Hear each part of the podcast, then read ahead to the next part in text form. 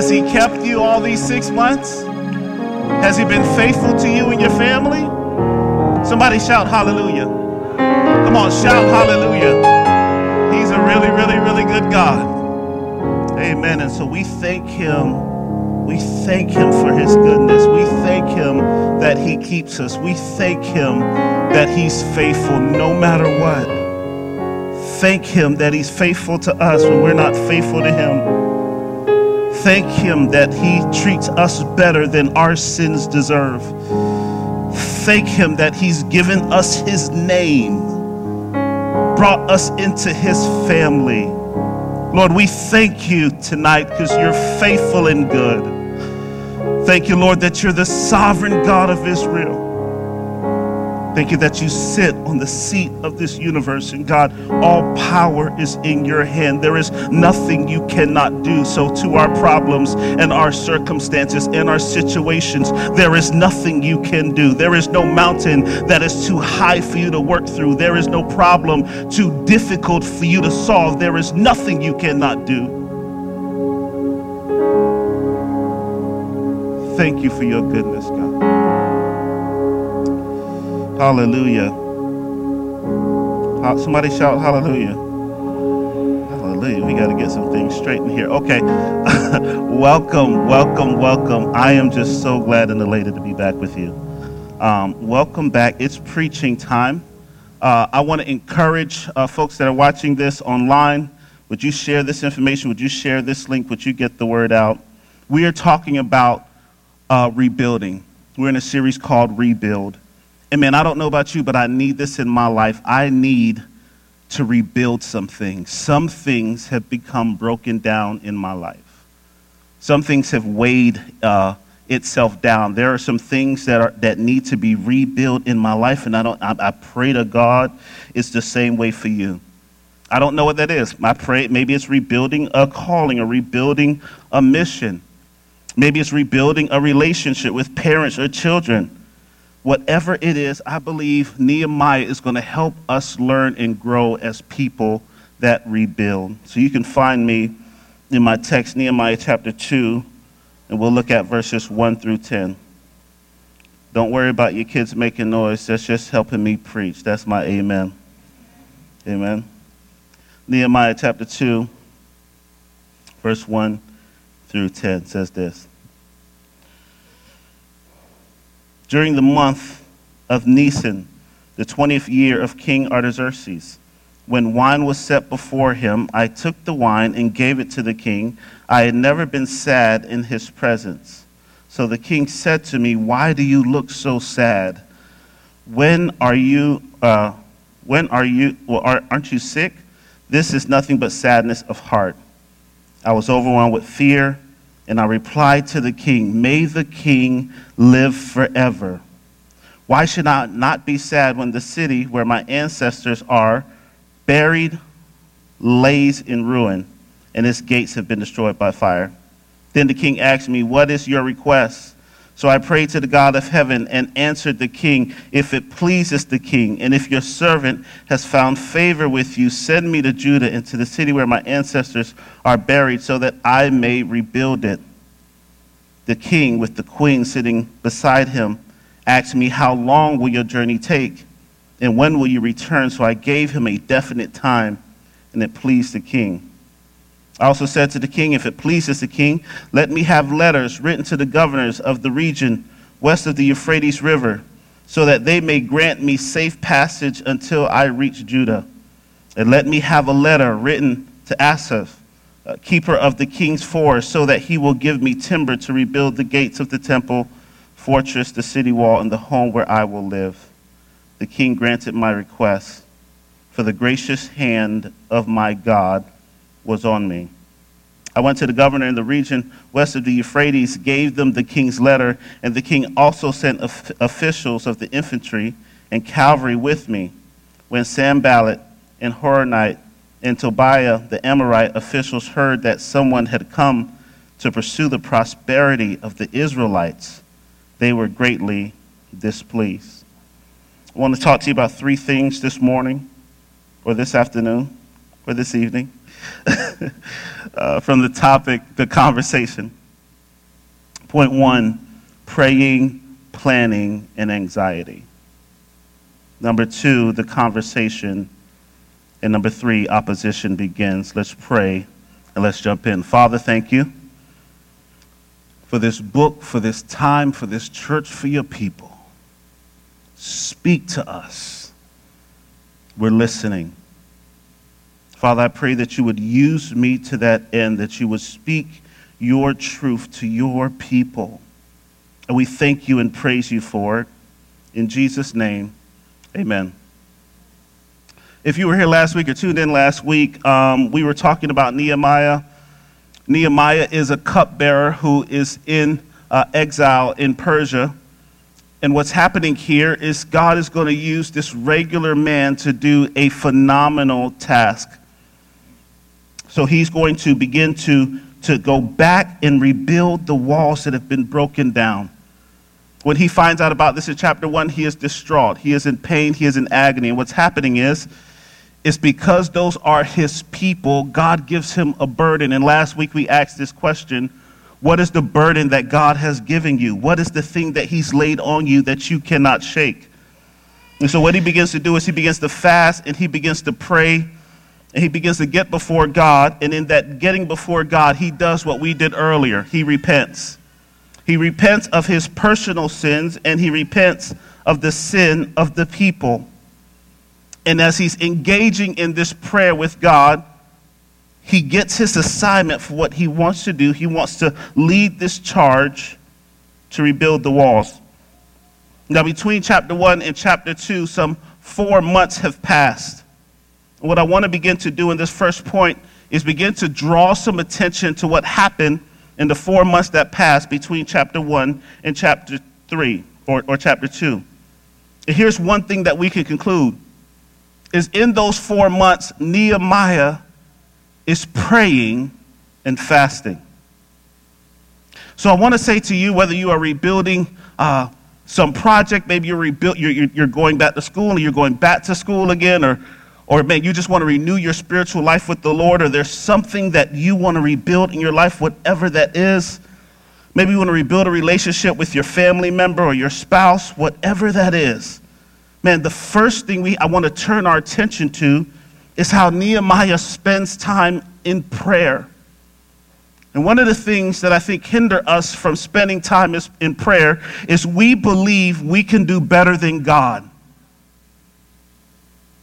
We believe these are things that we can solve. And if we can just get the right information, if we can just try harder or work harder, we can figure these things out ourselves. But Nehemiah helps us as a leader. Maybe you're a leader and you run your own business or you have your own nonprofit or you're a leader in your corporation or your organization. You need to understand, even in your leadership, even as people look to you for information, you cannot do this by yourself. And you need the hand of God to be with you. Nehemiah prays. He doesn't eat. He puts away his plate and he prays. Something happens when we pray. Something moves when we pray, when we get before God. God does something on our behalf that we cannot explain otherwise. God hears us when we pray. That's good news for you to be reminded you are not talking to the ceiling and your prayers coming back down. God hears you when you pray, so He calls His people to pray. Do you pray? Is praying more than just a good idea or a spiritual activity? Is prayer part of how you function?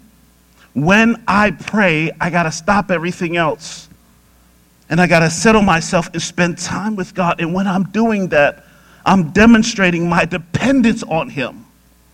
Is stuff going crazy in your life? If you're like me, the answer is unequivocally yes. So we pray. Nehemiah prays. But he's also moving very, very intentionally. Four months pass. So while he's waiting to have this conversation with the king, what does he do in these four months? Good question. He's not just praying, he's also planning. The first thing we see here is in those four months, Nehemiah does not quit his job. You just say, I'm waiting on the Lord. God's going to answer. He, he, he doesn't cease to serve as he waits. He still takes this posture of a servant and he's serving the king faithfully while he's waiting and praying and planning about what's coming next. He doesn't just keep serving, he's, he, he's planning, he's considering his own gifts. He's thinking about how am I going to rally people to do this thing God's called me to do. I've been relating a lot to uh, seven years ago when we planted the church. And, and one of the questions I'm asking during years actually of, of, of planning and preparing in my mind, and then nine months of preparing with people, how am I going to rally people? Where are people going to come from? Who's going to serve on this team? How is this thing going to work? He has to be planning and, and asking real questions. He could be asking questions like, how am I going to cast a large enough vision to rebuild the walls of a nation? Could be asking questions like, what do I do when the haters show up? Because you and I both know the haters always show up. He's doing all of this planning, he's doing this praying, but he does not do this without fear or anxiety. He's planning, he's praying, he's preparing, but it's not like we're just looking at this giant of a leader in Nehemiah and there's no fear. I love that the Bible points out Nehemiah is very afraid. I love that because it makes Nehemiah human. Now I can not just look at him as this superhero, but this real man that has this large vision, but is dealing with some real anxieties. He seeks to play that vision out. So we can be wrestling in our time of praying and planning and strategy and rallying people and casting a vision. You could be doing all of that and just saying stuff like, man, I don't know how this thing is going to work. I got, all my, I, I got my own fears and anxiety about this. I struggle with doubt even as I'm leading. Footnote, there are no leaders that don't struggle with doubt. Parents, you're going to struggle with doubt. Community leaders, you're going to struggle with doubt. Christian, you're going to struggle with doubt, but that does not mean we do not lean into our doubts and doubt our doubts and trust our Savior. God wants him to rebuild. What are you going to rebuild? Whatever it is, get the picture in your mind. We asked you last week, what are you going to rebuild? Get the picture in your mind. Whatever you're picturing, you're going to doubt about. It's not going to be perfect. So we got to lean into our fears and not be paralyzed by them. Nehemiah could be asking questions like this What if I start this thing and waste my life? What if I do this and I'm wasting time? And I know time is valuable. Time is that thing that I can't get back. I don't want to waste my time, so I don't even want to do this. And so instead of doing the thing God's calls us to lean into, we hide behind, well, what if I waste my time? I don't have time to waste as if you control tomorrow. Man, I love this, this, this humility of Nehemiah because he's asking real questions, and I'm thankful that our God has real answers. But here's the thing that I want to press into Nehemiah does not allow his fear or anxiety to paralyze him. He keeps moving in spite of his anxiety. And you will never see the fulfillment of what you're desiring to rebuild if you don't keep moving into your anxiety. It only gets clearer as you move. I was with some uh, this cohort today, this amazing cohort that I'm a part of here at the church, and, and, and one brother used this analogy. He said, Rodney, sometimes it's like I'm looking at a television, but it's fuzzy and it's snowy, and I can see shapes and objects, but I can't see clearly. And what I want to do, I want to see it in HD, I want to see it in 4K, but I can't make out what I'm seeing. And many times with, with, with, with, what God's given us, it's fuzzy. We, we, we can't make it out. And here's what I want to say to you it doesn't get clearer as you sit there and look at the fuzziness. It's not until you start taking steps that it becomes clearer on the thing that God's called you to do. It's only as you move closer into that thing that things become more clearer for you to discern. Nehemiah moves into his fear. He doesn't let his fear paralyze him. Your journey, beloved, is going to require faith. So now we get to the conversation. I love this. Verse 4 says this, uh, the, uh, or actually, let's go back before he even has this conversation with the king. I love what the Bible says. The Bible says, Nehemiah prays and speaks. I thought that was cold blooded. Nehemiah prays and speaks. It's as if he's doing those two things together. Here's what's happening. He is not just say, sitting down and kneeling down and having his quiet time with God and then getting ready to go to the king because the king noticed that he's sad. So he's like, What's wrong? The Bible says Nehemiah prays and speak. In other words, this is a, a, a Nehemiah is sliding into God's DM. Snap, he just, he, he noticed that I'm sad and I need help. What do I say? There's not always time for you to go have this segregated prayer time with God. Sometimes I am praying, help, Lord, as I'm speaking. Lord, help. Lord, this situation is too confusing. I don't know what to do. I've never seen this happen before. I feel like I'm running out of time. I feel like I'm running out of resources. I feel like it's too late. I feel like I'm too old. I feel like I can't do it anymore. Lord, help. And I'm praying this way as I'm stepping into the thing God's called, not stepping away from it. We're far too tempted to step away when God's calling us to step into. And he prays to the God of heaven. And then look what he says. If it pleases the king, your servant has found favor with you. Send me to Judah, to the city of my ancestors are buried, so that I may rebuild it. This is just phenomenal to me. This is just amazing to me because Nehemiah gets to a place where he's going to go and step into this conversation with this king.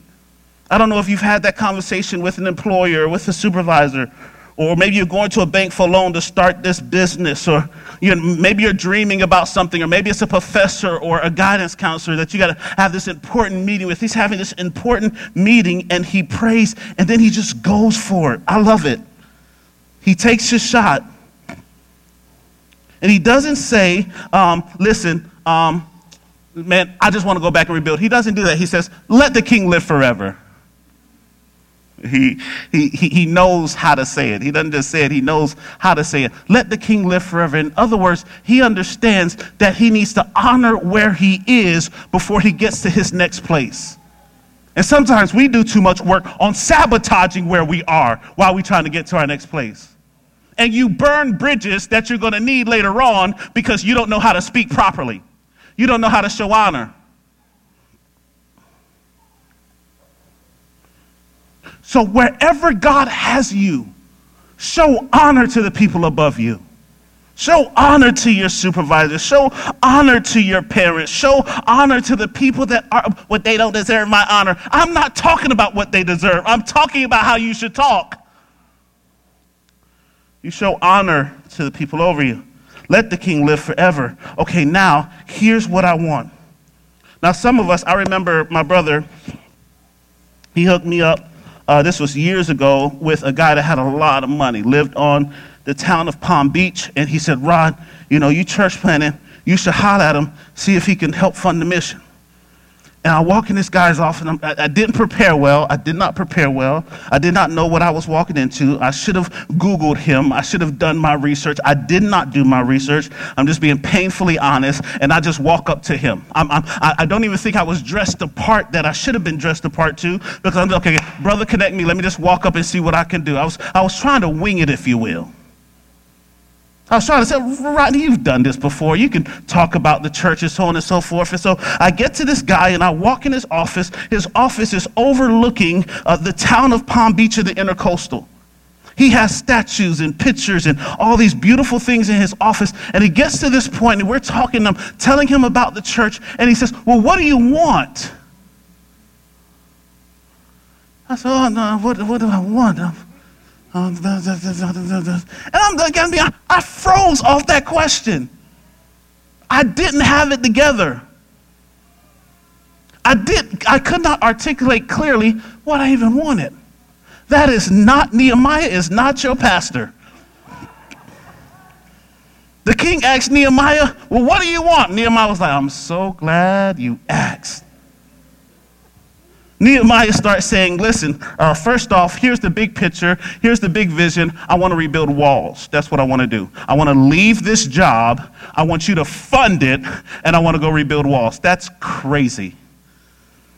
He says, While I'm gone, I want letters too that give me permission to move and to travel in a way that is safe. I want you to fund, uh, give letters so when I go places, they just give me stuff for free.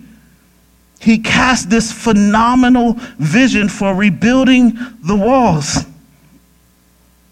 He asks for access to the king's personal force so that he can get timber to rebuild. He asks for safe travel as he's moving so he gets there in safety.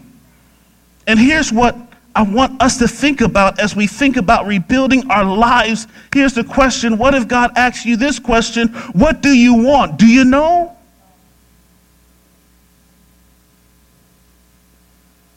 You know what you want? And here's the deal if you're honest, some of us are saying, you know what, I really don't know what I want. Maybe we don't want enough. Maybe we have confused wanting things with idolatry, so we just stay in a place that God may be trying to call us out of, but we've already talked ourselves out of it. What do you want? What do you want for yourself, for your family, for your children, for your walk with the Lord? What do you want your devotional life to look like? What do you want the ministry to look like that God's put on the inside of you? What do you want that nonprofits to look like? What do you want? And if you don't know, it's cool. Let's plan. And not just find out what you want, find out why you want it. Because motivation is everything. Nehemiah says, I want to do this, this thing that God has burdened me to do. I want to rebuild walls, not just for myself, but for others. I want to rebuild walls. And I'm going to have to leave your job to do it. The king asks an interesting question. He says, How long are you going to be gone? In other words, I don't want to lose you because you're a phenomenal worker. I believe at every job there are some people that leave and people weep and they cry. No, they throw parties for them. Don't go. Second guess it. Are you sure you want to do that? Then there are other people they say they go on. Nobody says nothing. All right. Praying for you. So, you know, that's not Nehemiah. The king is saying, You're, you're, you're valuable to me. How long you're going to be going? Nehemiah tells him, and then, ne- and then the king funds Nehemiah's dream or what he wants to do. He gives him a couple of things. He says he's going to give him authority, right, to go and to rebuild. Nehemiah gets to go in the, in, in the king's name, and then Nehemiah gets the king's provision. And as I was thinking about this, it took me right back to the Great Commission. Jesus says in Matthew 28, verse 18, Jesus says, All authority in heaven and on earth have been given to me. Then he says, Go and make disciples. We have authority from Jesus to go and make disciples. We, we get to go in his name. He says in verse 19, Therefore, go and make disciples of all nations, baptizing them in the name of the Father, the Son, and the Holy Spirit. We get to go in his name. And then we have God's safety and his provision. Look what he says in verse 20 and teaching them to obey everything I've commanded of you. And surely I am with you always, even until the end of the age.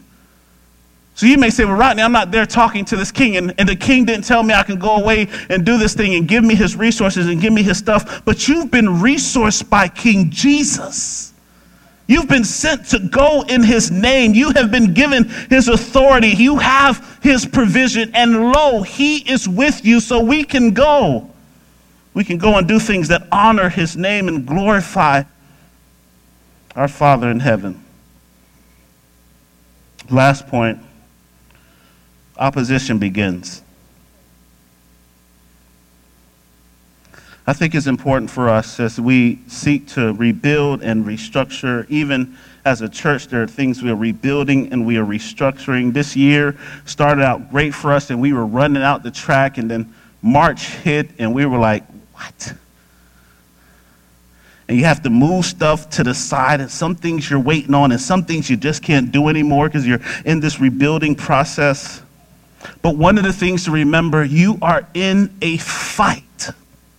And just because you wake up in the morning and say, I'm deciding to rebuild, I'm deciding to serve no matter what, I'm deciding to pray, and, and my devotional life is going to be amazing, don't think you won't have opposition. People will fight.